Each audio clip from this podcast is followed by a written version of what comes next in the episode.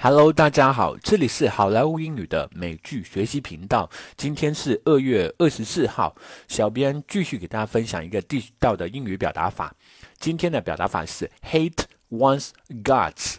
这个表达法是什么意思？又是如何来使用呢？我们大家一起来看一看吧。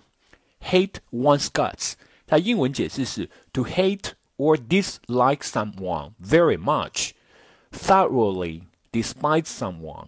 它中文意思是对某人恨之入骨、深恶痛绝。好的，接下来我们大家一起来看看例句，学习如何在口语和书面当中来使用这么一个表达法。例句 Number one: She used to love him dearly, but now she hates his guts.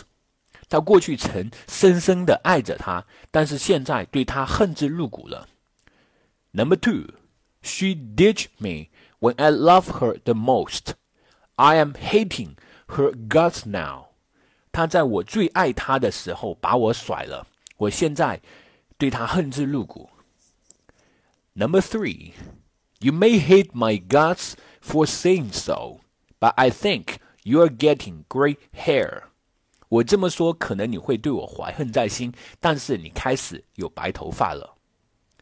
Number four, I hate his guts for treating my sister so badly. 他对待我妹妹这么恶劣，我非常的恨他。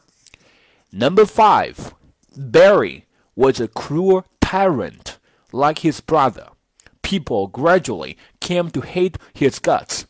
Barry 也像他哥哥一样是个残酷的暴君，民众慢慢的对他怀恨在心了。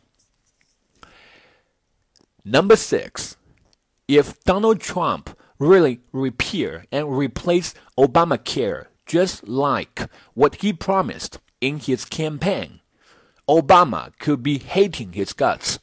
如果 Donald Trump 真的像他在竞选期间承诺的那样废除并取代奥巴马的医疗法案，奥巴马可真的要恨死 Trump 了。